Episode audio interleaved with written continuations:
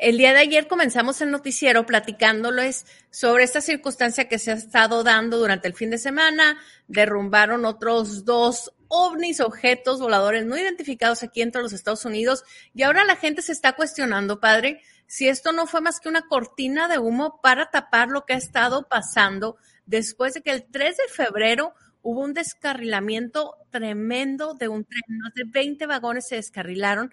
Estos vagones portaban una carga de productos químicos sumamente tóxicos. Está a tal grado la situación que lo están llevando el Chernóbil de los Estados Unidos, padre. Sí, Laurita, a mí sí me ha sorprendido muchísimo que estos globos que no saben ni cuál es la finalidad de ellos y que los que han bajado pues obviamente los han analizado y como que no hay mucha información al respecto, pero como que tampoco yo entiendo por qué le están dando tanta importancia y también no es cosa algo nuevo, sino que inclusive se habla que durante la eh, expresidencia de Donald Trump, varios de estos este, globos em, cruzaron los, el, el espacio aéreo norteamericano y nunca se dijo nada.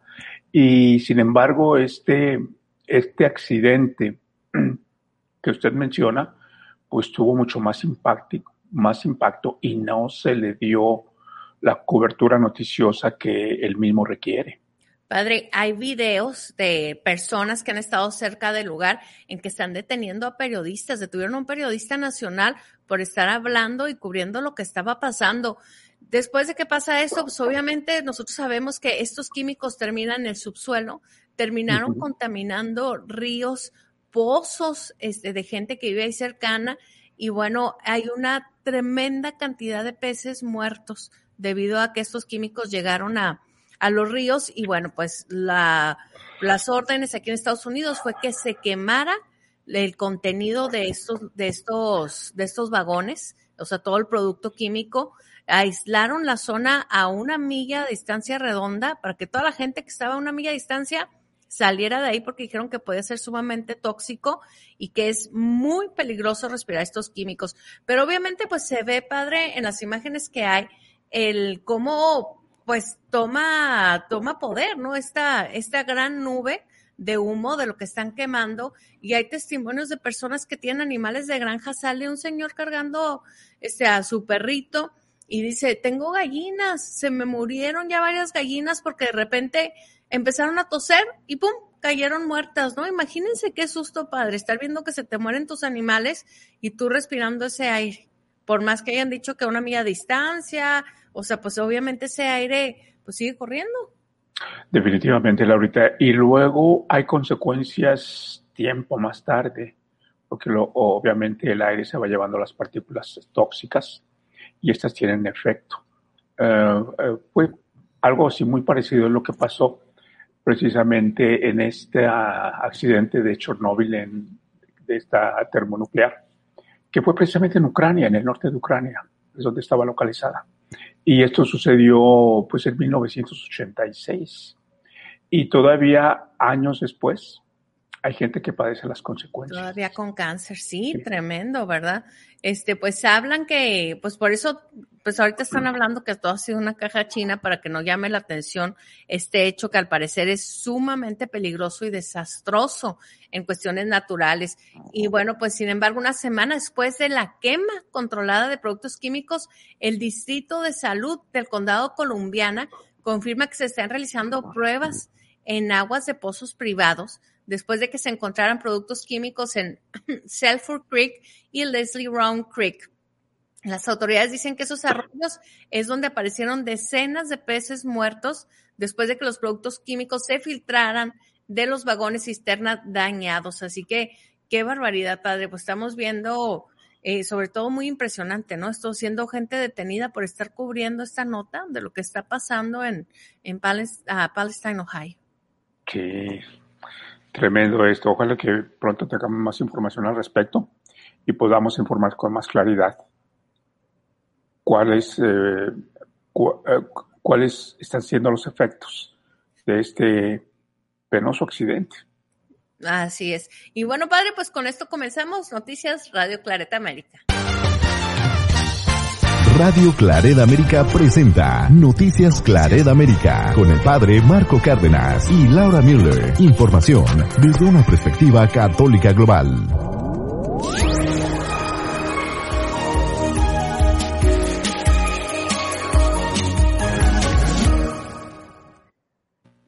Buenos días, bienvenidos a Noticias Radio Claret América, un ministerio de los misioneros claretianos de la provincia de los Estados Unidos y Canadá. Mi nombre es Laura Müller y al lado del padre Marco Cárdenas les estaremos informando a nuestra comunidad inmigrante radicada aquí en los Estados Unidos en su idioma en español sobre qué está sucediendo en nuestro país, sobre cuestiones migratorias, por supuesto, cuestiones de nuestra Iglesia Católica y nuestra fe. Así que muchísimas gracias por acompañarnos. El día de hoy estará con nosotros el Consulado de México de la ciudad de Chicago. Van a platicarnos de cómo podemos votar desde el extranjero. Así que, bueno, si tienen amigos de la Ciudad de México. Por favor, díganles que se conecten para que estén al tanto de cómo pueden emitir su voto en las próximas elecciones. Porque bueno, aquí y allá, ya el tiempo electoral, pues ya se siente, se ve, se siente y pronto estaremos platicando también de, pues ya la destapadera aquí en Estados Unidos por parte del Partido Republicano para las próximas elecciones. ¿Qué les parece si damos la bienvenida al padre Marco Cárdenas? Muchísimas gracias, Lorita. Muy buenos días. Tengan todos ustedes felicidades en este día de San Valentín, Día del Amor y la Amistad. A todos, a todos ustedes, especialmente a ustedes que celebran su nomástico y ustedes, obviamente, todos los valentines y valentinas que llevan por nombre, muchas, muchas felicidades. Agradecemos infinitamente su sintonía. Un saludo muy fraternal a todas aquellas, aquellas personas, especialmente los estudiantes que nos sintonizan en la Universidad Claretiana en Medellín, Colombia. Nuestro más sincero saludo y fraternal agradecimiento. Y pues sin más, veamos a la proclamación del Evangelio de este día. Así es, y esto es el Santo Evangelio según San Marco, capítulo 8, versículos del 14 al 21. Y dice, en aquel tiempo, los discípulos se habían olvidado de llevar pan y no tenían más que un pan en la barca. Jesús les hacía esta recomendación.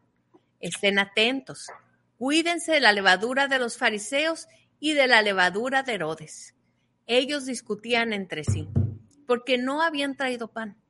Jesús se dio cuenta y les dijo, ¿a qué viene esa discusión? ¿Por qué no tienen pan? ¿Todavía no comprenden ni entienden? Ustedes tienen la mente enseguecida. Tienen ojos y no ven, oídos y no oyen. ¿No recuerdan cuántas canastas llenas de sobras recogieron? Cuando repartí cinco panes entre cinco mil personas? Ellos le respondieron, doce. Y cuando repartí siete panes entre cuatro mil personas, ¿cuántas canastas llenas de trozos recogieron? Ellos le respondieron, siete. Entonces Jesús les dijo, ¿todavía no comprenden? Esto es palabra del Señor. Te alabamos, Señor. Creo yo que nos va a ayudar un poquito a entender mejor el texto de este Evangelio que se le atribuye al apóstol Marcos, si entendemos que los seres humanos somos mente, cuerpo y espíritu, o sea que no somos bultos biológicos, sino que somos seres tripartitas, o sea, tenemos, eh, no es una cuestión de división, sino que una cuestión de señalar que eh, tenemos tres partes que son muy importantes, nuestra mente, nuestro cuerpo y nuestro espíritu. Bueno, Reconocemos lo que es la mente, muy importantísimo para todos nosotros, al mismo tiempo el cuerpo, pero el espíritu es la conexión, la conectividad que tenemos con el poder superior, que conocemos como Dios, y el rostro humano que le damos a ese Dios, pues es el de Jesús, Jesús de Nazaret. Y en este caso, nos están diciendo que, eh, que estaban en la barca y obviamente iban ellos en camino a una destinación. Entonces de pronto empiezan a, darse cuenta de que no llevan, eh, no llevan que comer. Y entonces ellos mencionan el pan. Y nuestro Señor Jesucristo les dice, no tienen pan en la barca, pero tienen el pan principal. Y ellos, de cierta manera, no entienden, no comprenden lo que Jesús les quiere decir, porque nuestro Señor Jesucristo se está refiriendo a ese pan espiritual, ese componente tan importante del, que tenemos los seres humanos, eh, el espíritu, que tiene y debe ser saciado también, porque allá la el hambre espiritual, y debe de ser alimentado desde una perspectiva espiritual y, es con la conexión que tenemos con Dios.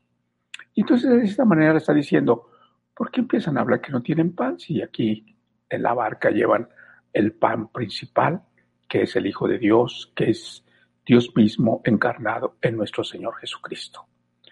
Los, obviamente, los discípulos no comprenden eso y ellos continúan muy preocupados por el hambre física. Obviamente el hambre física, pues hay que alimentar el cuerpo, pero no hay que olvidar que lo más importante del ser humano es alimentar el espíritu. Y esto lo hacemos por medio de nuestra conexión con lo divino, con lo sagrado, con Dios. Muchas gracias, Padre, por compartirnos esta reflexión del, del Evangelio del día de hoy. Y bueno, Padre, pues continuamos con más información. Este, para todos los amigos que están fuera, les comentamos que les invitamos a bajar nuestras aplicaciones para su celular. Si están teniendo eh, problemas con la aplicación de iPhone, eh, ahorita les reportamos qué es lo que está sucediendo, ya estamos viendo para poder arreglarlo, pero esta tarde ya estará funcionando de forma natural para que puedan abrir la aplicación y siempre nos pueden escuchar a través de radioclaretamérica.com. Y bueno, padre, pues vamos ahora sí a la cuestión política electoral. Muy pronto estará con nosotros el Consulado de México platicándonos cómo pueden votar los mexicanos desde el exterior pero pues aquí en Estados Unidos ya se empieza a poner candente la situación. Ya habíamos tenido pues el lanzamiento de Donald Trump, las amenazas diciendo que se lanza de nuevo a la presidencia de los Estados Unidos y ahora también un personaje también de la administración de Donald Trump, se trata de Nikki Haley, hija de inmigrantes indios, eh, pues oficia, ah, perdón, anuncia oficialmente su candidatura presidencial para el 2020 24. La recordarán porque fue ex embajadora de las Naciones Unidas durante la administración de Trump y había sido gobernadora de Carolina del Sur. Y bueno, pues era prácticamente un secreto a voces que iba a ir por la presidencia de los Estados Unidos. Estaban esperando que diera el anuncio oficial, pero pues no se esperaba que lo hiciera de esta forma, muy informal por medio de redes sociales y dice, es hora de una nueva generación de líderes que redescubran la responsabilidad física, aseguren nuestra frontera y fortalezcan nuestro país, nuestro orgullo y nuestro propósito. Y bueno, pues dice que sus papás siempre la hicieron sentirse muy orgullosa y afortunada de poderse crear y vivir aquí en los Estados Unidos y que pues puso una advertencia, una advertencia, dijo, todos piensan que podemos ser acosados, pateados. Deberías saber esto sobre mí. No tolero a los acosadores y cuando se les devuelve el golpe, les duele más si llevas tacones. Así que bueno, pues así abre su campaña y con esto comienza la destapadera aquí en el país, padre. Qué barbaridad, Laurita. Es interesante. Pero bueno, también es interesante lo que celebramos el día de hoy, Laurita. San Valentín. San Valentín, exactamente. Es una conmemoración muy importante a nivel internacional. El Día de San Valentín, también conocido como el Día del Amor y de la Amistad, se celebra cada 14 de febrero, como ustedes saben. Este festejo tiene un origen cristiano. Valentín de Roma fue un sacerdote que cazaba soldados con sus prometidas en las cárceles del imperio de Claudio II, el emperador Claudio II, que al enterarse de las buenas acciones de este personaje, de este sacerdote, decidió capturarlo y ejecutarlo. Antes de su muerte, Valentín conoció a la hija del juez de la prisión, quien era ciega, por lo que él le pidió a Dios que ella pudiera ver. Y cuando fue trasladado a la plaza pública para su ejecución, él le dio un papelito para que ella lo leyera, pero la joven actuó desconcertada porque sabía que eso no sería posible. Al momento de abrirlo, pudo ver por primera vez en su vida y en el papel leyó la frase tu Valentín, por lo que diversos historiadores aseguran que él logró enamorarse de ella, pero su sacrificio fue más grande. Así también nació la tradición de buscar a tu Valentín para pasar esta fecha especial. De esta forma también es reconocido como el santo del amor, pues se dice que que hace posible que las parejas puedan estar juntas y ser felices. Eh, cuando, eh, cuando el primer día, que, eh, el primer día que se celebró esta fecha, tiene registro que fue el 14 de febrero del año 404, o sea, hace más de 1500 años. Al inicio fue incluida como una de las fiestas de la Iglesia Católica hasta que el Papa uh, Juan Pablo dejó de celebrarla en 1965 y fue retirada del calendario litúrgico. En la actualidad esta es una fecha que se celebran tanto las parejas como las amistades, aunque algunos atribuyen eh, más que nada su propagación y gran festividad a la mercadotecnia. Sí, padre, ya el Día de los Corazones es lo que le quería preguntar. Así en la historia de su vida, ¿usted recuerda siempre tanta celebración por San Valentín?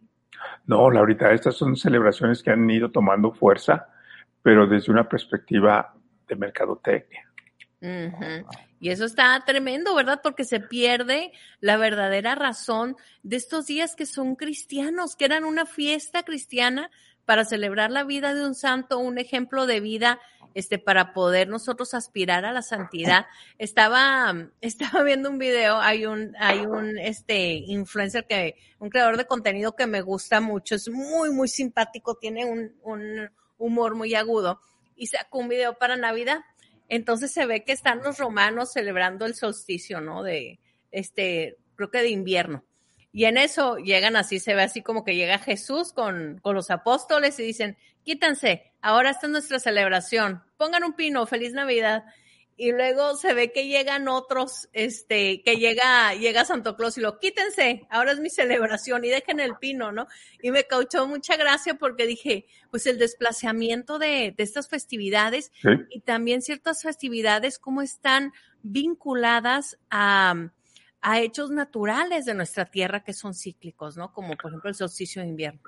Y luego, este, fiestas cristianas las hacen paganas y fiestas paganas las hacen cristianas, ahorita, como es el caso de Thanksgiving en Estados Unidos, pues no es una celebración, una conmemoración religiosa cristiana, sin embargo los hispanos sí la han hecho cristiana.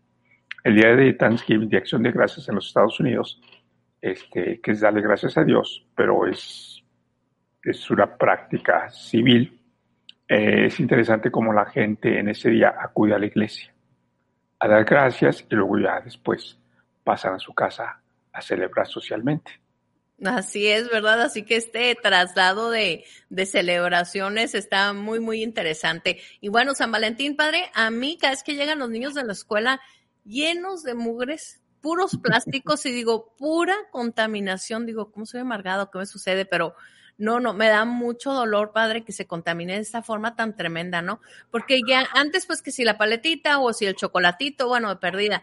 Pero ahora después de COVID está prohibido, no sé si en todas las escuelas, pero por lo menos en la de mis hijos es así como, este, no traigan, ¿no? Nada de, nada que se pueda comer. Entonces, pues llegan de que, con jueguitos baratos de plástico y estas cosas que, pues que al final, pues, este, mantienen, ¿no? Siempre este ciclo de mercadotecnia aquí en los Estados Unidos que mal salimos de Navidad y ya inmediatamente, ¿no? Ya está, está uno el 28 de diciembre, ya está todo lo de San Valentín y ahorita ya, ya San Valentín ya, aunque sea hoy, ya pasó, o sea, ya está todo lo de San Patrick Day y ya todo lo de, pues todo lo, les iba a decir de Pascua, ¿no? en los Estados Unidos. Todo lo de la coneja, ¿cuál de Pascua?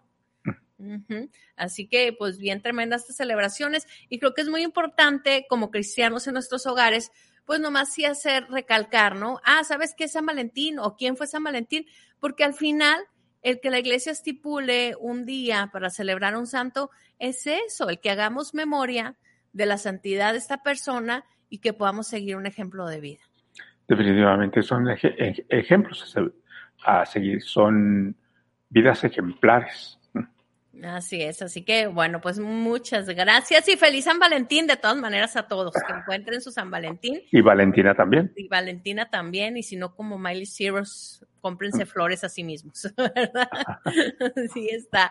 Pues muchas gracias, Padre, por recordarnos este, este día, ¿no? Este festejo. A mí no crean que me pone tan contenta porque cumplo un día antes de San Valentín y nunca me toca de regalo doble.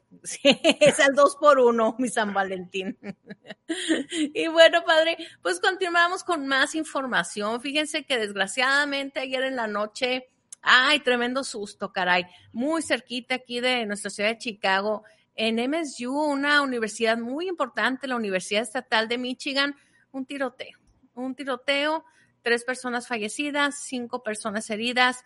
No han dado mucha referencia sobre las personas heridas, pero dicen que son heridas de gravedad. Dios quiera que, pues, que logren sobrevivir.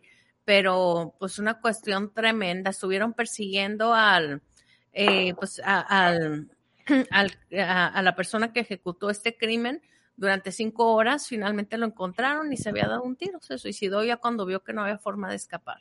Y bueno, pues así seguimos, padre, con estos tiroteos que es algo totalmente absurdo, la cantidad de tiroteos que tenemos aquí en el país y que seguimos pues nomás a ver para cuándo se controla esta de las armas. Sí, Laurita. Sí, pues este, cuando hay tanto dinero de por medio y tanto interés, esa es la parte que lo hace felices. Y como los que más sufren, los más afectados, no son los beneficiados, he ahí el, el meollo del problema, creo yo. Ay, sí, padre, entre farmacias y armamentos aquí en Estados Unidos. Fíjense, eh, ah, nos dice Olga Rojo que faltó felicitar a los Valentines, para que no se ofenda a nadie, que quede ahí muy, muy unisex la ah, palabra. Valentines, sí, tienes razón. a los Valentines. Fíjense que con respecto a esto, padre, hoy estaba viendo dentro de, pues ya saben que sigue la tragedia en Turquía, ¿no? Ahorita vamos a estar platicando un poco más al respecto de eso. Pero estaban dando la cantidad, déjenme ver, aquí lo tenía, de cuánto va a costar el que se recupere Turquía, o sea, millones de dólares después de tantos edificios. Se calcula, fíjense, que este desastre podría ascender a más de 84 millones de dólares, según cálculos de la Federación de Empresas de Turconfed, 84 mil millones de dólares. Y yo dije, pues no es nada, pues si más le han dado a Ucrania en la guerra. O sea, a veces como las dimensiones del dinero, ¿no? Lo oye uno como mucho, pero reconstruir todo Turquía saldría más barato que el presupuesto que, que se invierte en la guerra de Ucrania. Que yo sí estoy a favor de que tienen que meter dinero a Estados Unidos, porque si no, padre, yo siento personalmente que esto de la guerra, pues lo sueltan, la suelta la OTAN, o sea, de estar apoyando, que no sea directamente involucrándose en la guerra, pero sí económicamente, y se nos viene, se, empieza a extender esta guerra más. Sí, ahorita desafortunadamente es la ironía, es irónico, que te gasta más el destruir que en construir. Hijo, sí, qué caray. Todas estas sumas millonarias en dólares que se gastan en las guerras. Por ejemplo, si todo ese dinero lo invirtieran en construir hospitales, escuelas, universidades, en, en África, en el continente americano, ah, otra cosa sería. Este, cuando las dictaduras militares en Sudamérica, se hablaba mucho de las cantidades que invertía Estados Unidos en, en los envíos de armas que hacía y también en la, la, asesoría que daba. Y la gente clamaba, ¿por qué este dinero no lo invierten en escuelas, en hospitales, en comedores públicos, en, este, en fuentes de trabajo. Pero no. se invertía en, en, armamento y en asesoramiento militar. Inclusive, pues hasta una universidad muy prestigiosa existe en Estados Unidos, la Universidad de las Américas, se ha cambiado de nombre. Sí. Y ahí traían a todos estos dictadores y a todos estos asesinos y criminales a entrenarlos a nivel universitario. Fíjense En, lugar de traer, por ejemplo, líderes, a traer este, campesinos, a traer, pues, eh, gente mm, dedicada en pro de la construcción de un mundo mejor. No, a ellos no. Eran criminales. Y es lo que todavía hace esta universidad de los Estados Unidos. Entonces, cuando se quejan, Laurita, de que hay un globo volando arriba, sí. este, ¿por qué también no hablamos de todos los criminales y gente que ellos que se capacitan aquí en los Estados Unidos en la universidad, creo que ya no es de las Américas, así se llamaba, cambiaron el nombre. Este, porque hubo grandes protestas por parte de la Iglesia Católica para que la cerrara. Y la inicial sí la cerraron, pero volvieron a abrir otra con otro nombre. Pero es el mismo concepto y la misma idea y el mismo objetivo. Entonces, ¿por qué no hablamos de estos dictadores que, que los formaron en esta universidad bajo el auspicio del gobierno norteamericano? Que entre ellos pues son este Noriega, este, ¿quién más? Eh, Noriega es uno de ellos y, y, otros santos que de momento no me vienen a la, a la memoria. Pero, y una vez también que ya estos líderes no les sirvieron a la administración norteamericana, pues también los desechan y los acusan de criminales y es cuando los encierran. Qué caray, ¿verdad? Está, pues está fuertísimo todo esto de, de, ver cómo el dinero, pues no, no está donde debería de estar. Fíjense, se ha dado al momento, o sea, el paquete económico aprobado de Estados Unidos para la guerra en Ucrania son 3.75 billones de dólares, 3.75 billones de dólares para que se recupere la gente, o sea, más de 2.000 edificios que se cayeron, dos países, Siria y Turquía, o sea, se habla de 84 mil millones de dólares la inversión. Y cuando escucha uno todo lo que se invierte en la guerra, dices, no, hombre, pues si es quitarle el, un pelo a un, a un sapo, ¿no? Como dicen, padre, este, pues nada, ¿no? Comparado con, con lo que se invierte en guerra. Y más triste el conocer que, pues que es necesario. En serio, es impresionante. Yo tengo varios amigos en Polonia y que son polacos y yo recuerdo una de ellas, este, la conocí aquí cuando estuve, me vine a aprender inglés que trabajé de niñera, cuando tenía 21 años y tenemos un chat de todas las amigas, de todos los amigos, ¿no? Que éramos niñeros en ese tiempo. Y estaba bien asustada cuando empezó la guerra en Ucrania, nos dijo mi, mi que su suegro estaba súper temeroso, dice, anda bien estresado y dice, vienen por nosotros, somos los siguientes, porque ya les tocó vivirla, o sea, no hablan en vano, ¿no? Así que, pues una situación bien, bien complicada y, pues no queda de otra, padre, más que los países fuertes pues estén bloqueando esto para que no crezca más. Sí. Desgraciadamente por la sin razón de algunos cuantos líderes. Y bueno, padre, ¿qué más tenemos por ahí? La verdad, pues este, el Papa Francisco destacó que vio algunas de las imágenes de esta catástrofe y el dolor de lo que está aconteciendo en Turquía y obviamente pues que ve sobre todo el sufrimiento.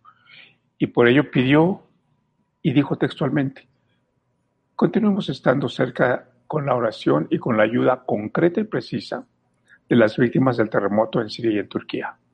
Recemos por ellos y no olvidemos, recemos y pensemos que podemos hacer mucho más por ellos. O sea, hay que rezar, nos dice el Papa, pero también hay que obrar. claro. Sí, porque está todavía la situación complicada y se siguen viendo milagros, padre. Es impresionante. Déjenme les comparto. Ay, no me deja, no sé por qué razón me deja compartirles una imagen, pero eh, se siguen viendo milagros muy impresionantes. Acaban de rescatar a una mujer que tenía, pasó 90 horas, 90 horas, imagínense cuántos días son, padre, que cinco o seis días. Abrazada. 24 horas, sí, aproximadamente. Sí, abrazada a su bebé recién nacido.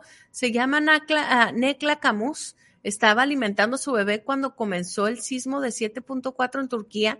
Estaba en pijama y bueno, la encontraron eh, recostada entre los, eh, los entre los escombros de un edificio.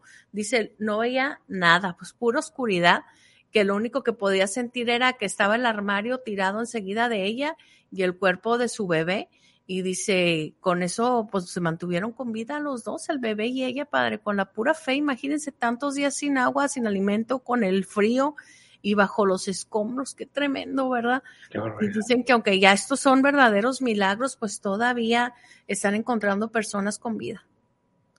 Y, y dentro de esta información también, eh, fíjense que están hablando del, del perrito que, que murió, ¿no? Este perrito que partió con el equipo de, de México, que fueron precisamente a apoyar, a encontrar sobrevivientes y bueno, pues se niega que Proteo, este perrito, este haya muerto por un derrumbe, porque en un momento se habló de que al parecer el perrito estaba haciendo su labor y se se vino un derrumbe sobre él y era lo que lo había matado.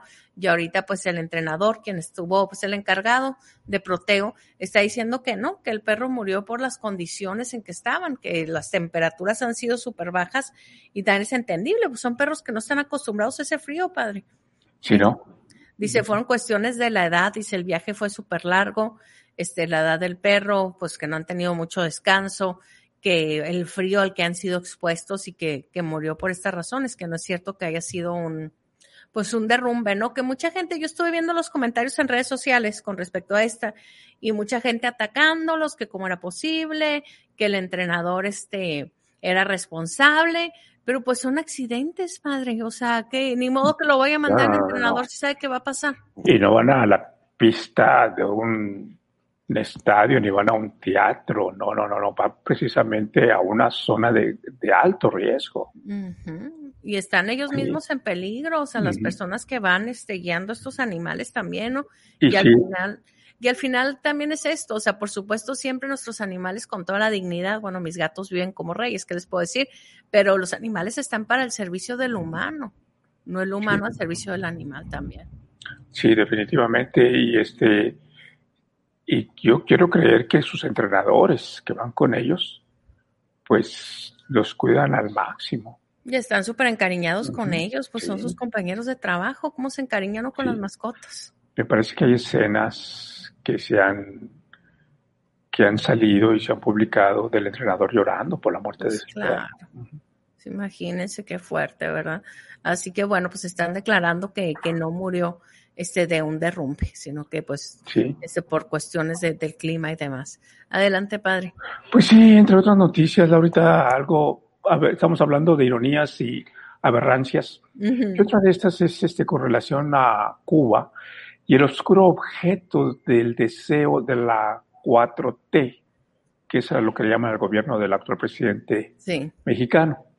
Dice, no sé si el presidente López Obrador siga pensando que este es que este es el mundo de los 60 y de los 70 de los años de la Guerra Fría, eh, ya que textualmente durante la visita de, del dictador cubano a México, Díaz Canel, eh, dijo textualmente López Obrador, le ofrezco al presidente Díaz Canel que México va a encabezar un movimiento más activo para que nos unamos todos los países y se defienda la independencia y la soberanía de Cuba. Nada de darle trato de país terrorista o ponerlos en la lista negra eh, de supuestos terroristas. Es un pueblo y un gobierno profundamente humano. Eh, esto lo dijo el presidente. Y entonces aquí eh, quien escribe esta nota dice, pues vamos por partes. ¿Por qué condecorar al presidente Díaz Canel? Ah, para esto, pues Díaz Canel en México recibió el premio este, que otorga el gobierno de México, el reconocimiento más alto, que es el Águila de Oro. Y entonces este, aquí el escritor dice, ¿por qué condecorar al presidente Díaz Canel? Supuestamente por el apoyo brindado por Cuba a México durante la pandemia. No sé cuál ha sido ese apoyo. Cuba envió médicos a México pagados generosamente por el gobierno mexicano al gobierno cubano. Un ingreso que no llega a los médicos cubanos, sino al gobierno que los envía como mercancía. No eran necesarios, pero qué bueno que fueron eh, contratados, como podrían haber sido contratados más médicos mexicanos pagados al sueldo que les otorgó el gobierno cubano por ellos, que se le otorgó al gobierno cubano por ellos. Se les pagó 60 mil pesos mensuales, más de doble de lo que reciben los médicos mexicanos que trabajan en el país azteca o de cualquier otro país del mundo. Pero se decidió que fueran cubanos para darle apoyo a Cuba en un momento de profunda crisis económica y política en ese país, junto con otras medidas como cancelar la deuda que Cuba tenía con México. México tenía una, este, una deuda muy alta, la verdad, de presidentes previos que han pedido a nombre de México para darle ese dinero a Cuba. Ay, no, qué barbaridad. Entonces aquí el presidente ya les, este, les canceló muy generoso, López Obrador, les canceló esa deuda a Cuba. No quedó claro tampoco si todos eran los que llegaron eran médicos, porque no hay registro de ellos, o algunos eran profesionales en otros menesteres. ¿Qué otros apoyos? Pues eh, bien, México le compró a Cuba 9 millones de dosis de la vacuna Abdala, que no está reconocida internacionalmente y que solo se ha aplicado en ese país, en Vietnam y en Venezuela. La vacuna no ha sido aprobada por la Organización Mundial de la Salud ni por la FDA norteamericana y fue destinada a niños de 5 a 11 años. Y en diciembre pasado se comenzó a aplicar como vacuna de refuerzo para adultos, pero apenas se han aplicado 400 mil dosis porque la gente desconfía con razón de la átala. Lo mismo que los especialistas que sostienen que esa vacuna no es la adecuada para usarse como refuerzo porque está dirigida a la cepa original y no protege contra las variantes actuales. Al mismo tiempo que López Obrador condecoraba a Díaz Canel en Campeche, el presidente Biden recibía en la Casa Blanca al presidente de Brasil, Lula da Silva, para trabajar, dijeron, por la democracia y la prosperidad de la región. Lo que sí, Díaz Canel, él no trabaja por la prosperidad ni siquiera del país que pretende representar.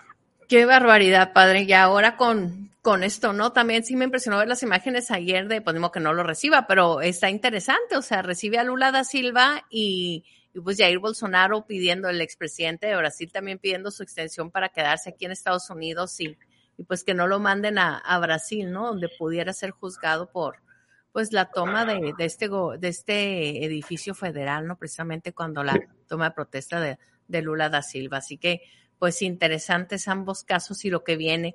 Y bueno, padre, este, pues pasamos a más información. Me gustaría en este momento comunicarme con nuestra audiencia. Amigos, si alguno de ustedes eh, es parte de su parroquia o conocen a alguien en su parroquia que trabaje en el movimiento catequético, que sean maestras de catequesis o que estén como coordinadoras. Si conocen a alguien, les vamos a agradecer mucho que se contacten con nosotros. Si nos pudieran mandar un mensaje a muyerl.org. Estamos trabajando en conjunto los ministerios hispanos para crear un programa catequético bíblico y nos gustaría mucho el poder contar con su participación conocer cuáles son sus necesidades, que también las que mamás que tengan en ese momento o papás, niños en edad que están yendo a la catequesis, pues cómo lo han sentido ustedes, qué ven, qué falta de información este tienen. Fíjense que yo acabo de vivir una situación, nosotros pertenecemos a una parroquia, pero ahorita conocemos que muchas parroquias, padre, aquí en Estados Unidos, pues hemos visto cómo se funden dos o tres parroquias, porque ya pues es imposible mantener a tantas iglesias y la realidad es que la feligresía pues ya no es la misma que antes, no es la cantidad de, de personas que, que, se involucran en la iglesia o que llenan una misa. Y pues se han, ido, se han dado a la tarea de, de, fundir iglesias, ¿no? Ese fue el caso de mi parroquia, se fundieron este, dos iglesias y ahorita en la iglesia a la que no pertenecíamos nosotros está enfrente de donde cambiaron el catecismo para los niños. Y me acabo de dar cuenta, pero ya cuando, o sea, después de años, de que tienen una misa especial para niños, ¿no? Y a veces nos falta ese, esa parte de, de comunicación, nos falta un poco de, pues de saber qué es lo que hay para podernos ayudar unos a otros. Así que nos encantaría, este, si nos pueden escribir, si están involucrados en algún ministerio dentro de su iglesia. Sí, Laurita. Tenemos una deuda, Laurita, que tiene el noticiero. ¿A cuál, Recuerda que nos escribió eh, Eusebio sí. de Salvador. Sí, del Salvador. De Salvador, preguntándonos sobre el cuarto paso de doble A. ¿Lo podemos hacer ahora o tenemos entrevista? Eh, van a llegar, pero en unos minutos, ya están aquí los del Consulado de México, padre. Sí. Entonces, después de ellos. Después de ellos, sí, claro que sí. Y bueno, padre, pues vamos a recibir a nuestra invitada del día de hoy. Ella es Karina Vaquera y viene a platicarnos sobre cómo podemos votar desde el extranjero. Así que démosle la bienvenida. Hola Karina, qué gusto saludarte. Bienvenida Karina, buenos días. Hola, ¿cómo están? Me da mucho gusto saludarlos a, a ustedes, Laura y padre Marco Cárdenas y por supuesto a todo su auditorio. Gracias. Es un placer estar con ustedes hoy hablando de este tema que es bien importante, que es la forma en la que los mexiquenses que se encuentran eh, en Estados Unidos pueden ejercer su derecho a votar en esta próxima elección que se llevará a cabo en el Estado de México para renovar la gubernatura.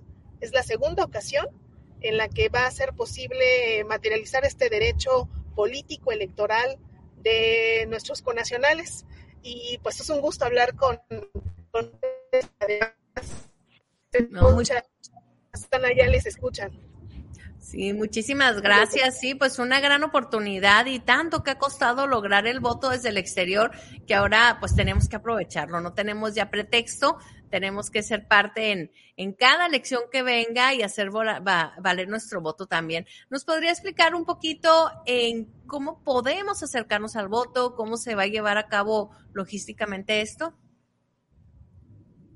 Sí, claro que sí, Laura, con mucho gusto. Importante mencionarles que en nosotros, esta es la segunda ocasión que se cabo el, de este ejercicio para poder votar. ¿Cómo van a poder hacerlo quienes se encuentren en el extranjero? Van a, tienen que tener su credencial de elector y tienen que eh, registrarse en la lista nominal de eh, mexicanos que se encuentran en esta, en esta lista, es decir, su credencial de elector y hay dos formas de tener credencial de elector que hayan podido solicitarla de, eh, en algún consulado o acá en México.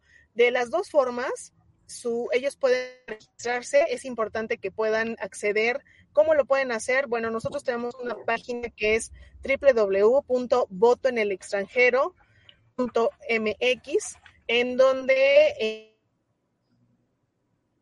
ellos podrán ir y preparar sus documentos necesarios. ¿Qué documentos se requieren, Laura? Se requiere su credencial de elector. El sistema de registro para voto en el extranjero es algo muy sencillo y eh, con su credencial de elector y una hoja en blanco, ellos van a poder poner el... Sí. Ellos van a poder eh, poner con una hoja en blanco y su credencial de lector, van a tomarle una fotografía, pueden firmar ellos su, van a firmarla, ya sea del lado por abajo o en un costado, van a escanearlo y van a subirlo esta información al sistema. Ahí podrán ellos decidir y elegir qué modalidad es la que ellos quieren optar para poder votar. Tenemos tres modalidades, que es el voto por paquete postal, es decir, como se ha venido haciendo desde el 2006 para participar en las elecciones para eh, presidente de la República. Entonces nosotros lo que hacemos es les enviamos un paquete postal y ahí va la boleta. Después existe otro tipo de voto, que es otra modalidad, que es la modalidad electrónica, que déjenme les digo, padre Marco y Laura, que es la opción que vemos que están optando la mayoría de nuestros conacionales para poder hacerlo. Eh, este, esta modalidad electrónica lo que implica es que deciden que van a votar por el medio electrónico y les llega su correo electrónico una clave, una contraseña, decirles que es muy segura esta forma de votar, porque además ha sido auditado esta esta manera de hacerlo, porque toda la votación se va a recabar en una urna virtual. Y en el momento en el que se tenga que aperturar esta, entonces habrá eh, personal que está eh, no solamente capacitado, sino que estará observándose por todos y todas para poder hacer que esos, esos votos cuenten. Y la tercera, que es una prueba piloto que se está implementando por parte del Instituto Nacional Electoral, es la modalidad presencial en donde, derivado del número de matrículas consulares que se identificaron, el mayor número de matrículas consulares está en Los Ángeles, en Dallas, en Chicago y en Montreal, Canadá. Es la primera ocasión que van a poder votar quienes se encuentren allá de manera presencial en los consulados. Lo van a hacer de una forma electrónica, pero eh, eh, van a poder acudir en el horario en el que se llevan a cabo acá y se desarrolla la votación en México, de 8 a 6 de la tarde, para poder hacer eh, pues, efectivo su derecho a poder votar.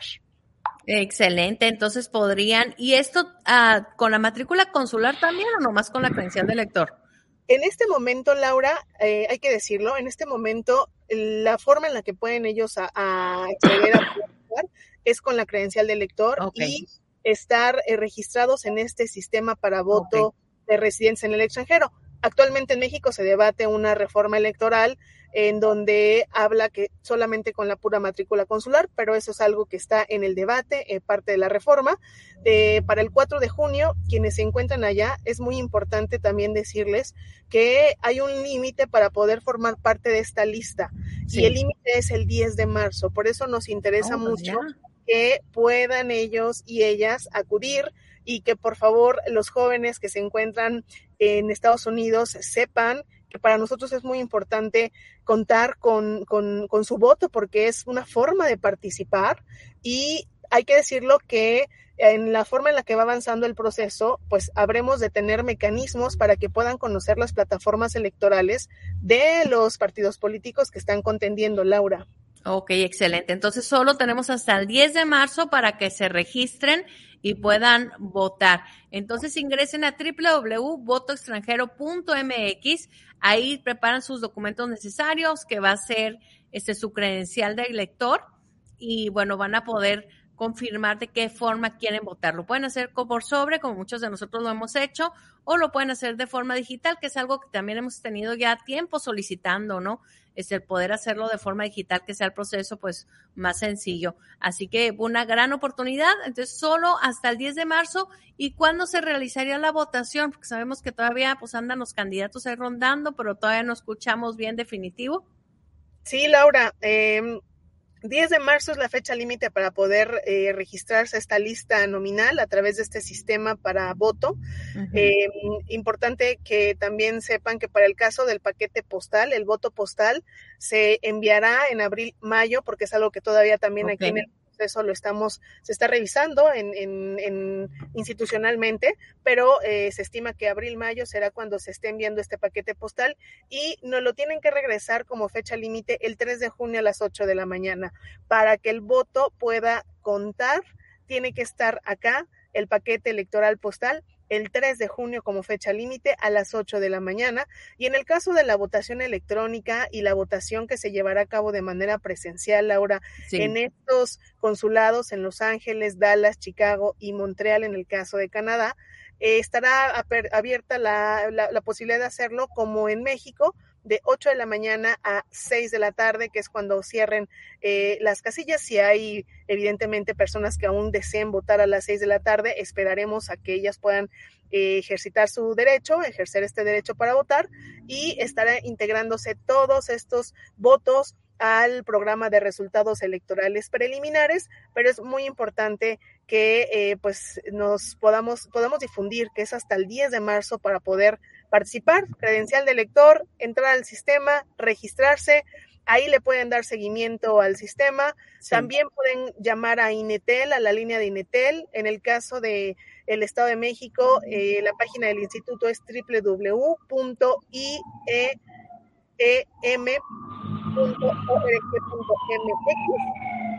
Ahí van a encontrar un minisitio de voto en el extranjero con un instructivo, con tutoriales y nos dará mucho gusto contar con la participación de todos y todas eh, nuestros connacionales mexiquenses para este 4 de junio que se renovará la gubernatura del Estado de México. Excelente. Pues muchísimas gracias, Karina Vaquera, por acompañarnos el día de hoy con esta información tan importante para nuestra comunidad y con todo gusto lo estaremos promoviendo durante nuestro programa para que más gente se registre y pueda ejercer su derecho.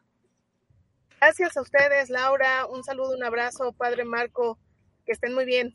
Igualmente, Muchísimas gracias. Igualmente, igualmente, gracias. gracias. Y bueno, pues ahí está, amigos. Mucho se ha luchado por décadas para que podamos votar desde el extranjero. Así que ahorita que tenemos esta gran oportunidad, hay que tomarla, hay que registrarse. Aquí están los datos, es www.votoextranjero.mx. Además de que es una experiencia muy bonita, padre. Nosotros ya hemos votado, yo he votado para presidente de México en dos ocasiones por medio del sobre y es muy emocionante recibir tu sobre y poder enviar tu voto, el poder ejercer tu derecho como mexicano, pues siempre te, te da esa raíz, ¿verdad? Esa atadura con nuestros países que ya saben que como inmigrantes, pues siempre vivimos con ella, ¿no? Con un pie aquí y otro allá. Con la esperanza de regresar un día al lugar donde venimos, pero también nuestra esperanza no encontrarlo como lo dejamos. Así es, padre. Y bueno, pues sí. adelante, ¿qué más tenemos por ahí, padre? El sí, tema que tenemos pendiente. Sí, ahorita tenemos un tema pendiente. Eh, hace, eh, recibimos eh, una pregunta de Eusebio del Salvador, sí. que nos pidió que habláramos un poquito sobre el, el cuarto paso del de programa de AA. Recuerdan que hay un programa de AA que son 12 pasos, que son 12 premisas, eh, 12 premisas espirituales, por así decir este, fueron creadas aquí en los Estados Unidos y son estas 12 premisas las que utilizan muchísimos, muchísimos grupos de autoayuda, entre ellos y el principal y el que inicialmente empieza con ella, este es el grupo de alcohólicos anónimos. El cuarto paso eh, son 12 premisas a seguir, es un camino espiritual, como muchos otros caminos. Y aquí estos 12 pasos no tan solo para abstenerse del alcohol en el caso de AA, no es tan solo para abstenerse de, usar drogas, sino aquí es el caminar estos 12 pasos es para trascender, convertirse en una persona nueva, en dejar el yo, la persona vieja y renacer, por así decir, espiritualmente a una vida nueva. Y el cuarto paso nos dice y recomienda que sin temor hay que hacer un municioso inventario moral propio. O sea que así como se hacen los inventarios en las empresas, en los establecimientos, para hacer un balance de lo que hay, de lo que no hay, de lo que falta, pues obviamente traerlo y de lo que sobra, pues sacarlo. Precisamente así se trata de este cuarto paso. Primeramente, ¿qué es lo que queremos cambiar y qué es lo que queremos dejar en nosotros? Porque así como tenemos debilidades, también tenemos virtudes.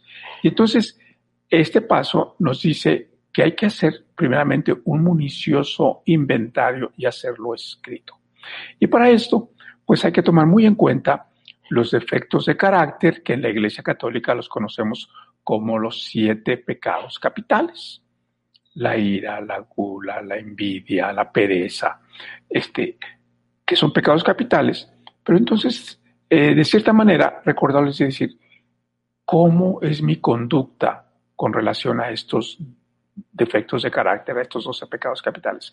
Y hacer toda una lista con la finalidad de reconocer cuáles son nuestras debilidades, cuáles son nuestras virtudes, obviamente las, nuestras virtudes, continuar este, cultivándolas y obviamente nuestras debilidades cambiarlas. Y recordemos que por cada, cada debilidad, cada pecado capital, se contrapone una virtud. Por ejemplo, la soberbia. Pues si yo soy una persona muy soberbia, ¿verdad? Que es considerada la, el pecado más grande de los siete pecados capitales, la soberbia, bueno, ¿qué es lo que tengo que hacer?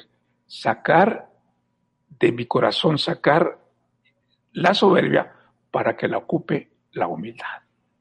Este, por ejemplo, si yo peco de pereza, pereza no es tan solo no hacer cosas, pereza como pecado, como defecto de carácter, se refiere a hacerme cargo de mi vida, a hacerme responsable, a dejarme de hacerme la víctima, a trabajar en ese aspecto también.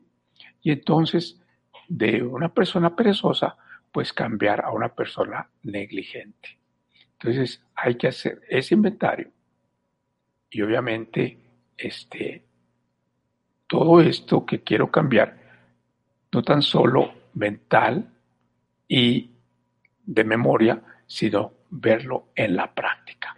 A grosso modo, esto, de esto nos habla el cuarto paso de los doce pasos de Alcohólicos Anónimos, que es más que nada realizar un municioso inventario moral y propio, o sea, de nosotros, no de los demás. Porque muchas veces cuando hablamos de nuestros problemas, hablamos de nuestras debilidades, bueno, es que yo soy así porque mi mamá o porque los demás me hacen, no, no, no, con honestidad es moral y propio de la persona.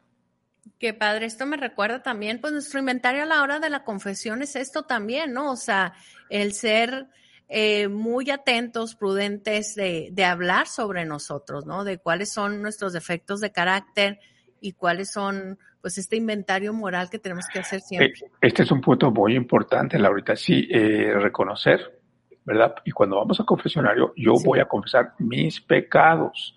Y sí, suele suceder con frecuencia que oiga, yo soy muy malo con mi suegra, pero es que ella me dice, ella me echa, ella no me quiere, ella me, me hace esto, me hace aquello, me hace...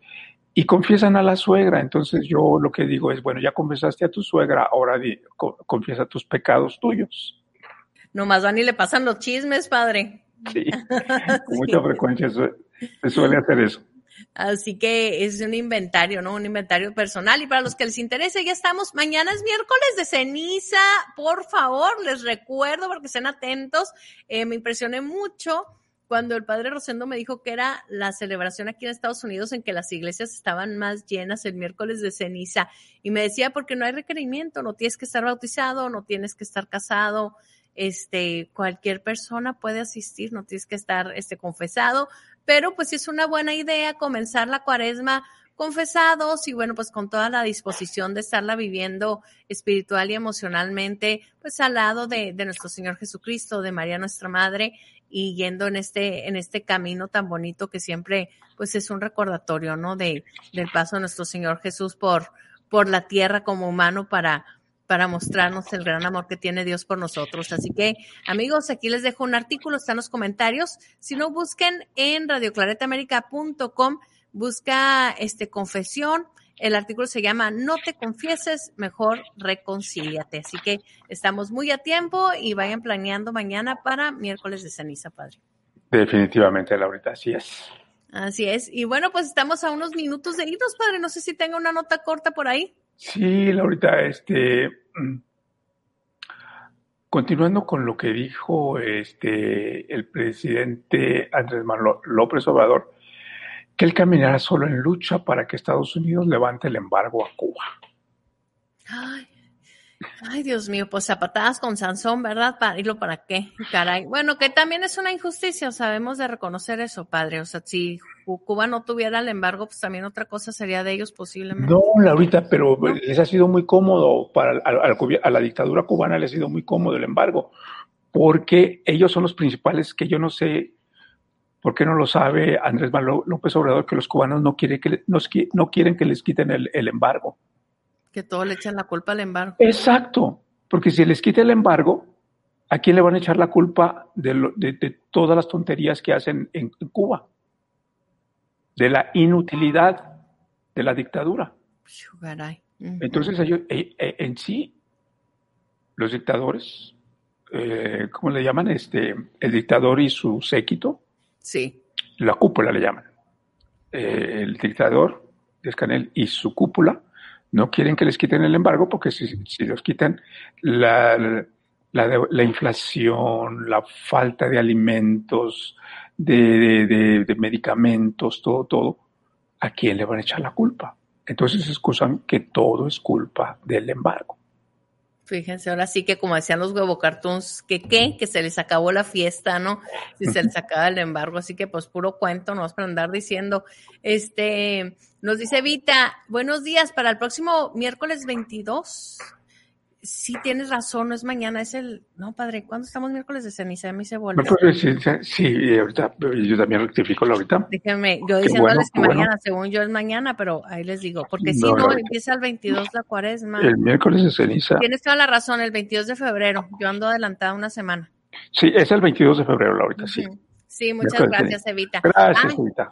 Y padre, avisarles, vamos a estar fuera del aire un rato, estaremos fuera del aire a partir del jueves y viernes de esta semana y toda la semana que viene, pero nos reintegramos el, precisamente el, el 27, el 27 de febrero, nos reintegramos con la programación. Toda la programación de Radio Clareta América sigue normal, así que ahí los esperamos. Y bueno, padre, con esto nos despedimos. Bendiciones a todos ustedes y feliz día San Valentín. Hasta luego, amigos. Ahora, usted ya puede estar más informado escuchando Noticias Clareda América. Información